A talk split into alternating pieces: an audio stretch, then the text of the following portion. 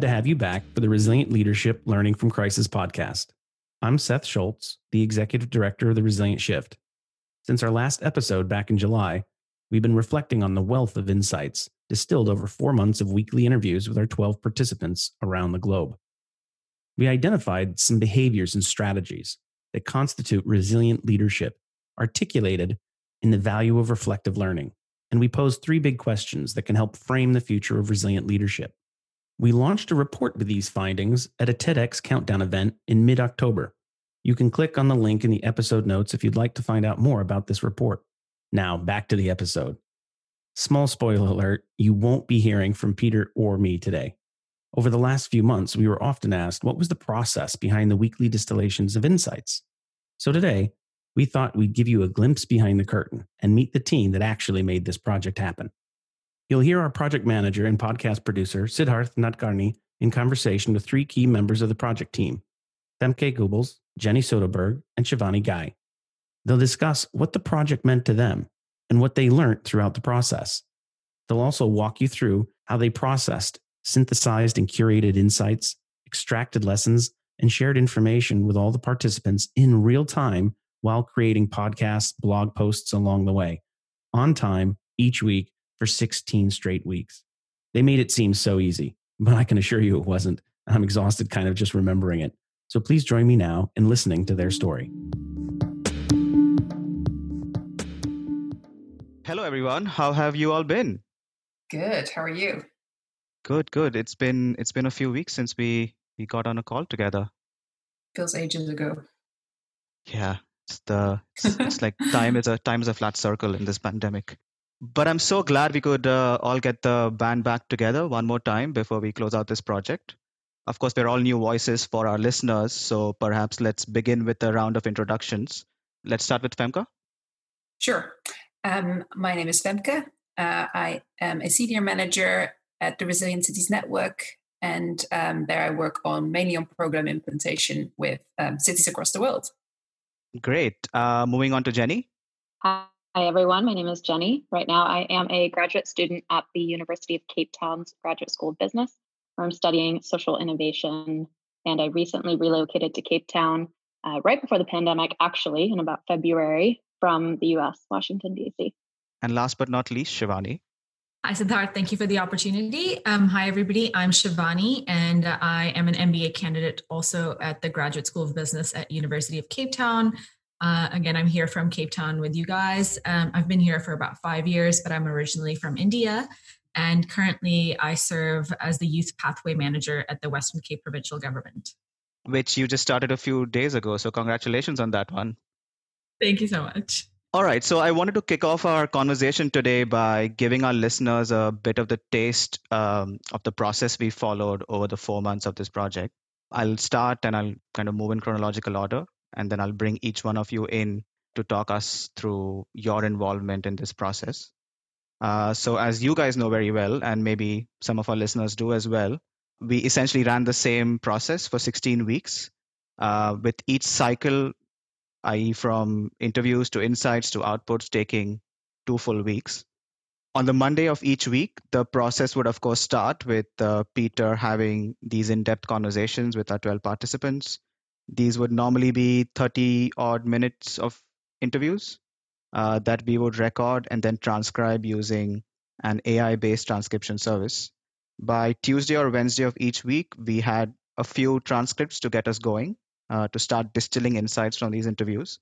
I want to get Shivani's input here to talk about what this distillation process looked like and how it maybe changed over the course of these 16 weeks. Thanks, Adad. So originally, Jenny and I were both brought on as research assistants for the project. So uh, it was envisioned that we would help Peter do the research for each of his interviews before the interview started. So originally, basically every Saturday before the week started, Jenny and I would provide um, individual interviewee contexts, uh, their organizational contexts, their industry overall context, and the country context as it pertained to the emergence of the pandemic. So we would give him weekly updates as um, things were emerging for him.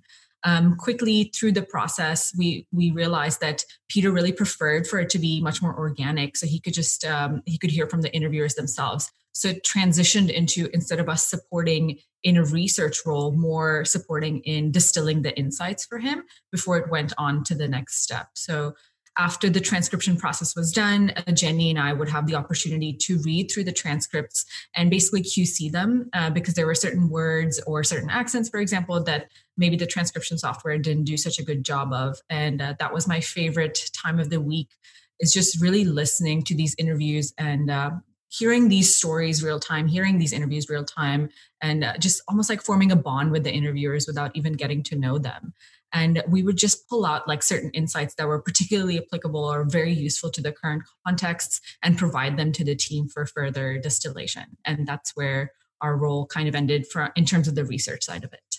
Yeah. Do you think from oh i was just going to add from the upfront research um, i did feel like i got quite vested in all of the participants and their locations you know whether it was learning about the city where they were the chief resilience officer or learning more about their organization um, I think that insight just gave a little bit more humanity to the process as we were going through it. Well, that where you guys drop off there is where I think uh, what I thought was my favorite 90 minutes of the week started, uh, which is we would take all the raw notes that you guys pulled together. Then Femke and I would do a bit of the, the same uh, on our end. And then we would have this Friday morning editorial meeting with Peter, which I'll bring in Femke to tell us a little bit more about. Yeah, it was funny that uh, you both said favorite time of the week. For me, this was also this editorial meeting. The three of us was was really interesting, and we would discuss kind of what all of us had picked up on in the transcripts, in the notes, in the conversations, and we would always like pick out different things, and we kind of constructively fight over what was um, going into the summary and into the insights. So it really turned into the three of us going into like a debate club. And uh, that was a very useful exercise to start teasing out patterns and observations, and also maybe really aware that everyone has a different perception and a different view. And I think the three of us trying to sort of bring that together was a really helpful process. Great. And then the result of this meeting was often um, a long list of insights that had been distilled from everything that had been done so far. Um, and we had set ourselves a goal of converting that into a four page weekly summary for our participants. So over the weekend, Peter and I would top and tail it, edit it down, and uh, apologies to to Blaise Pascal here, but more time would not have made these weekly summaries shorter. There was just so much good stuff in there. Um, and we would have that sent out to our participants by by Saturday or Sunday, which brings us to the second half of the cycle where we've taken all these insights and we're converting it to public facing outputs. And this conversion to public facing outputs is happening as the next round of interviews has begun. So lots of stuff happening there let's begin with the with the weekly insights blog that Femke would take the lead on. Yeah, so we felt it was really important that as we went, uh, that we would share some of these insights and didn't just keep them to the, the participants and the project team. So every every week on a Tuesday, we would put out a one page um, weekly insights piece that would sift out sort of the patterns and trying to write down um, a couple of the most interesting observations from the preceding week's um, weekly summary, but without accrediting any uh, individual participants. So we tried to put out some observations. It wasn't always easy to really capture the intimacy of the conversations in like short, written, anonymized text. But because of the fact that the crisis was unfolding in such a rapid tempo, we felt it was key to get some of the top level messages out along the way rather than just keeping it to the end uh, with the report afterwards. Great. And then I think the podcast started serving a similar function, which is to to draw some of these top line messages, start to start to make connections to things we had heard in previous weeks and so on. And for that one, it would basically begin that Monday after we've just sent the weekly summaries out to the participants. And Roman, who's who's behind the curtain for this episode as well, and I would start developing some talking points for Peter and Seth. Uh, and then it was just a matter of getting them warmed up and to press record. Uh, they've got two very different radio styles, as, as I think it's it's very obvious when you listen. Uh, but they just seem to come together really well, in my view. There's actually a moment from one of our early test recordings where uh, one of them quoted a Greek philosopher. I, I won't say which one, and the other one followed up by with a with a Mike Tyson quote. And unfortunately, that that perfect storm never came again, and it's it's my regret that we never managed to make it into uh, a podcast. Um, which brings us on to Jenny and, and the final final output of our of our cycle uh, with the illustration that accompanied the blog post. Yeah, so one of the things that I love doing, um, which this is probably my favorite part of the week, so I'm glad that we all had a favorite part, uh, is taking complex information or processes and um, turning them into visuals to better convey what is coming out of this process. So uh, I thought it was really interesting. I had a lot of material to draw from, whether it was the raw transcripts, the pre and post debate club insights, um, you know, the weekly public insights. But um, really, I thought it was interesting that participants, regardless of their cultural background or their language, oftentimes they would speak in these visual you know analogies in terms of how to describe the process that they were going through or, or how the virus is spreading. Yeah there was just a wealth of information each week to pull ideas from um, and take some of their insights and um, make them visual and illustrate them to go alongside the podcast and the summary. Great and uh, that's how the sausage was made. So well done everyone. Thank you for for for for being so articulate with the with the whole process um I just wanted to change gears a bit uh, and cast all of our minds back to March 2020. I think we've mentioned on the podcast before how quickly this project came together. I think it took us just over two weeks, um, which went from like an idea that that Peter dropped in an email to to the Resilience Shift, um, to having the first interviews with Peter Chamley and Barbara Humpton on the same day. Um, and the only thing that was set in stone at the start was that we wanted to have these weekly interviews with corporate leaders and city resilience officers and distill insights. Um, and that was it which really isn't a lot to go by. Um, and yet, all of you decided this was something you wanted to be a part of, um, even if we worked things out as we went along. So, I wanted to hear from you what drew you to this project, or what did you find interesting in this in this early phase or at the start of the project. So maybe let's begin with Femke again for me, it was two things that drew me to this project. And I think the first one was this really this unique moment in time or, or the window of opportunity that we had to do this work. Um, never before has an entire generation of government and business leaders, in recent history at least, been so connected by a common threat. And um, arguably, this would be one of the most challenging times in their professional career. So it was really quite thrilling um, to be there with them, um, albeit virtually, Second, I would say the method of research or the, the line of inquiry was so different from any other project that I'd ever worked on. This was not a rigorous um, academic exercise with a detailed research plan and publications, etc. The nature of the work was experimental. And we didn't know at the start would these weekly, um, unstructured, and very personal conversations uh, yield insights and collective wisdom that are really worthwhile sharing beyond the team and they really were. Um, but I think it was mainly because of the candidness of our participants. Yeah, I think I think the the way I think all our participants came into this, I, I think it, it was it was just key. I mean, it just it just transformed. I think it just went beyond what we were expecting, um, for sure. Oh, absolutely. Yeah, yeah. Um, how about Jenny? Yeah, when Peter approached us about this project, um, I think I was about one month out from having left my full time role which was in DC, and I was working with executives and executive teams. And as coronavirus started to hit um, and spread around the world, I thought, you know, wow, I can't even imagine what those people are going through right now. And then Peter said, oh, well, here's a project where we can capture what people are going through real time. Um, and so that really appealed to me because I said, you know, this is going to be such a just um, fun- fundamentally, you know, radically uncertain period of time that people are going to be navigating and how can we capture what they're going through um, as they're experiencing it and not in hindsight you know everything in the aftermath is 2020 and you look back and you you remember the high highs and the low lows but you might not remember what you struggled through every week as a leader and with your team so that was something that was really really appealing about this project now that we're talking about Peter, I, I, remember the first meeting that we had with him and just listening to him, I was like, this guy is a real maverick. And I think it's going to be a lot of fun working with him because he just he goes with the flow. And and to me, that was super important at that time in my life because I was going through my MBA. It was very academically rigorous. We were referencing papers and it was it was just so exhausting. And the way he described the study just sounded so agile and uh, exciting. And then also the, the format in which we were going to disseminate the information was going to be so much more digestible than an academic paper.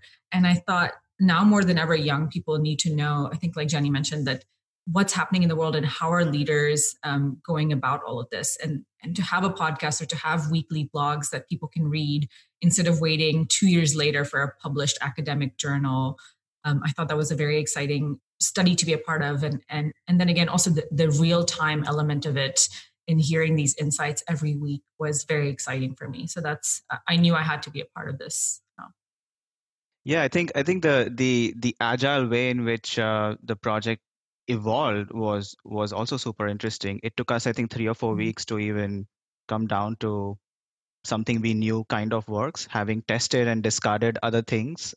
I have all these different drafts of our weekly summaries to participants that are still in my recycle bin. But yeah, it eventually just seemed to come together and and absolutely Peter was, was a big part of that, just going with the flow and illustrating or demonstrating active listening throughout mm-hmm. the whole whole process. I think that's a great point about your reflection on the process though because we described it earlier and it makes it sound so tidy and like we had it down to a T and we did eventually but in the beginning it was really messy you know for the first couple of weeks yeah. as we all figured mm. out how to best work together and fit together a timeline and a process that would produce what we wanted to in real time i don't think that was no yeah. small feat yeah i think i think it was like week 8 or something where all the all the you know the aspirational deadlines and aspirational timelines for everything just seemed to actually work and i was like yes i've done my job this thing can work without me yeah but and also we all all of us tried to like take things out of peter's hands because he was having yeah. weekly like 14 conversations half hour and we were all like we'll help we can do this for you. And he was like no no i need to stick with this. This is my stuff. And he's like which i thought was a great dynamic.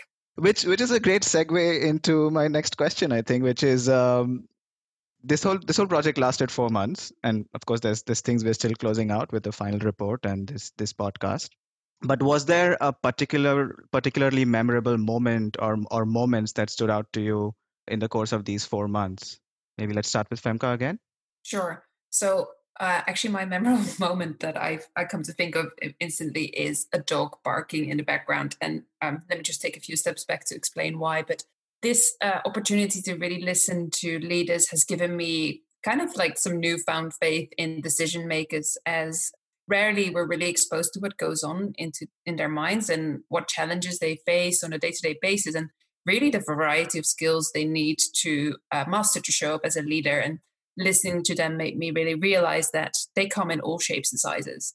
Their commonalities, they have commonalities between them, but they're really all unique individuals. But I think what each and every one of them really displayed was genuine empathy and humanity. And despite the relentless nature of their work, hearing them talk about both their personal and professional challenges helped me really put a face or a person to a title. And uh, in one of the conversations, uh, sort of early on or midway through, um, Craig's dog barked in the background. that read, read like a really lovely short chat about his dog Piper and how the dog has really become sort of a regular feature of his meetings with its team. People ask him about this dog. And I don't know, it was just a really simple reminder that everyone is human and that there is a person behind the, the leader. And I think that will help me relate much more to decision makers. God, the dog. Yeah, I remember that one, and I remember roosters in the background when we were recording podcasts uh, from Seth's uh, Seth's household. Let's move on to to Shivani. Yeah, I guess mine's a a, a bit darker, but um, I think uh, as we were recording or, or the study, uh, and it was focused on COVID nineteen. Um, Black Lives Matter also um, started almost like a month into into the study, and uh, it was so intense just this moment because in real time um, alex who is the uh, chief resilience officer for oakland she was relaying her real time experience of not just dealing with coronavirus but also dealing with with um, black lives matter especially in oakland it was so real for her it was at her doorstep um, in addition to just the actual protests and and everything happening she also is is like a young black woman so her own personal struggles of of dealing with separating that her personal identity and her professional identity and how she dealt with it for me that was such an intense moment of realizing that no one challenge comes um, alone. You know, people are juggling so many balls at the same time. And then also, it was very interesting. In, in contrast, was um, some like high level private leaders, maybe from from Europe, and how they were watching it almost uh, from the outside in, and how that was unfolding for them, and uh, just their reaction, how different it was. Yeah, so that was that was something that's very memorable for me, and I think I'll keep that with me for the rest of my life. Yeah, that's an interesting point. I mean, I think BLM and, and, and the BLM protests and, and what came after is is also what stood out to me. Uh, I think particularly because of how deeply um, personal some of our participants' responses were, and it kind of ties back a bit to to Femke's point about seeing them as as, as people first, and and the one one thing that particularly struck struck me was uh, Tom Lewis's reflections over over those few weeks, where he he starts by saying he's he's just had time to think about this. And you can see that you know there's there's a thought process he, it's ticking away in his mind over weeks about his privilege as a white man and it eventually culminates in this conversation with elaine roberts where they discuss their responsibility as leaders in their organizations to those who don't get a seat at the table for these very structural and societal reasons so that was definitely a bit of a a bit of a shining light for me in in what was actually a very dark time. And Jenny, I know you had similar thoughts, so I'm just going to bring you in here. Yeah, it's just such a memorable period of time. I think just to have these two crises happening side by side, and I think um, getting to hear from participants how it rippled across the globe. I'm actually remembering that I think part of the visual for that week is a protester with Black Lives Matter signs and kind of ripple waves across the globe because hearing from people in Brazil and Australia and just how it was prompting different conversations was really powerful. Um, and it also made me kind of connect to something that Barbara has said multiple times, which is, you know, there is no new normal. There's only the now normal, kind of what is happening now. And and we we're so compelled to force ourselves back into a status quo that I, I don't think is really going to exist moving forward. Um, you know, and things are continuing to adapt and evolve and really challenge leaders across all levels. And so to see people have to maintain kind of that adaptive mindset as crises after crises unfolded, um, I think was really profound.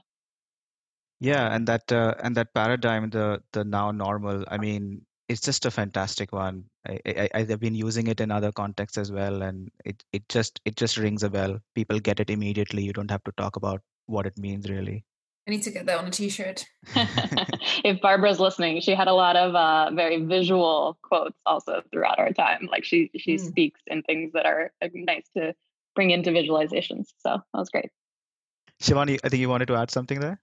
You just reminded me when you talked about Tom Lewis's journey is also something that was very profound was uh, Peter Chamley's reflections on the same in Australia and how he talks about the Black Lives Matter movement also kind of rippling into the indigenous people's rights in Australia and how he talks about something so fascinating is like growing up he said he went to like an indigenous people's museum with a bunch of local Australians and uh, how they all talked to him about in their schooling and growing up in white suburbia or whatever it may be that they never even thought that, that these uh, issues existed and it just made them realize that they were living with this evil their whole lives or or this ignorance almost their whole lives and how it, it brought it to the forefront. So yeah i just think it's it's so interesting how this one movement kind of like jenny said like rippled across the world.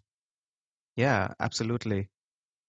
We are nearly at the end of our episode here um, and i wanted to kind of well bring us back into the present um, step back a bit, think about this project nearly three months on from our last cycle of interviews. What do you think you will remember as the most interesting or fulfilling or, or remarkable thing from this project? I was trying to think about this this morning, and it may not be the most groundbreaking epiphany, but I think the recurring theme of trust eh, is what really struck me. And we're seeing this now as many countries and cities are uh, going through second, third waves with new restrictions coming in. Trust in public authorities is really um, crumbling. There's a fatigue.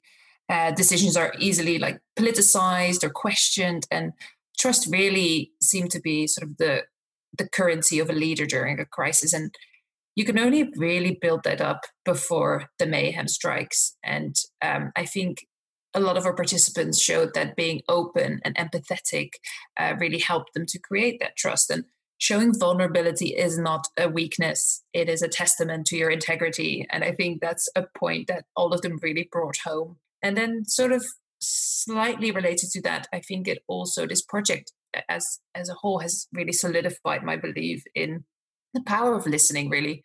Uh, as I'm as I'm preaching uh, the power of listening, which is something we can't really do if we're busy talking. So that is something I really take away from this work, and I hope that organizations or people who have who have participated and engaged with the material, I hope this will really give them some sort of more strategic importance to the art of listening and how it can help uh, leaders and organizations. I think tied to the art of listening, it was great to see some of the participants when they did break-offs where they would have conversations one-on-one with each other.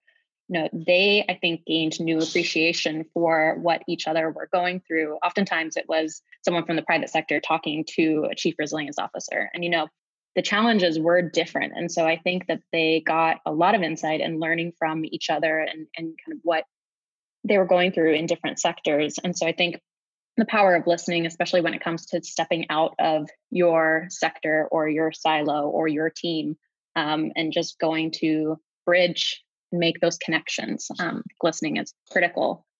The other thing that really came to mind for this project was that all of the participants reflected on how amazing this was to have the space and time to reflect every week with Peter. I think almost all of them referred to it as a form of therapy for them as they were going through this crisis. But I think it really solidified for me um, that as human beings, we need to take some space and time to reflect, especially as we're going through these very momentous occasions, and that that's just going to help benefit not only ourselves but potentially, you know, our team, our families, our friends. And then the last thing that just kept coming through for me was that um, this really was insight into a generation of leaders and their willingness to share that with the next generation kind of help empower others and, and give away their power, so to say, to empower other people. That came through as a really strong theme throughout all of our interviewees. And so I just think that's really positive for this next generation of people who are coming up and ready to step up and, and take more responsibility and help lead. And so I hope that this project helps give insight to that next generation. I just, in line with what Femke's saying about fatigue. I think uh, what like six six months down the line, a lot of people I've heard them say, "Can't wait for things to get back to normal again," and and that's been like a recurring theme, and it's it's um, had me reflect on what a lot of leaders said in the study, which is um, maybe the old normal was broken, and uh, you know whether it be in terms of racial justice or social justice or environmental justice or economic justice. And maybe this big rift in time or this this huge pandemic that we've had to go through has been a, a really good opportunity for us to to look back at how we did things in the old normal and um, is capitalism the answer to everything? Is consumption the answer to everything? And they really questioned themselves on it as business leaders and, and leaders of cities. And, and that's something that I've continued to take with me as a theme in, in my life going forward and, and in the businesses that I take part in is this new normal that we've had a chance to construct. Um, how will we go forward and make sure that we do it right this time? And how lucky we are um, to have this time in history to, to create almost a new normal and, and bring about the systemic change that we, we, we all talked about. So yeah, that's a, that's a big one to, to drop the point. but uh, yeah, that's something that that's been on my mind uh, three months down the line. Yeah. It is a big one, but I really think that was the big key learning for me that, you know, this is seen as a time of disruption and our, I guess our propensity as human beings is to want to crave the comfortable and and the normal but it's been six months seven months since we've all been dealing with this. And and it, it's great how people are changing their minds about what that new normal uh, mm-hmm. needs to look like. You know what of the old do we want to retain and uh, what of this new or the now do we want to keep? Well i think we'll be we'll continue to have these conversations um, that the project's kind of going on. We're having a uh, a catch up a kind of a reunion with all our participants planned in a couple of months. And I'm sure we'll hear some of these th- themes coming up again. But for now, I just wanted to thank you all, uh, not just for making time today and sharing your views, but for the excellent work you've all done, we've all done together uh, for these four months. It has truly been the professional highlight of my year, and I just can't thank you guys enough for it. So thank you so much. And you. Thank you. Thank you for listening. I hope you enjoyed this episode.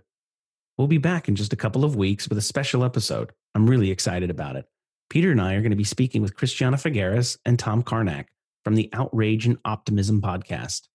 We'll take a deeper dive into some of the findings from our project and what that means for resilience, climate action, and leadership in the future.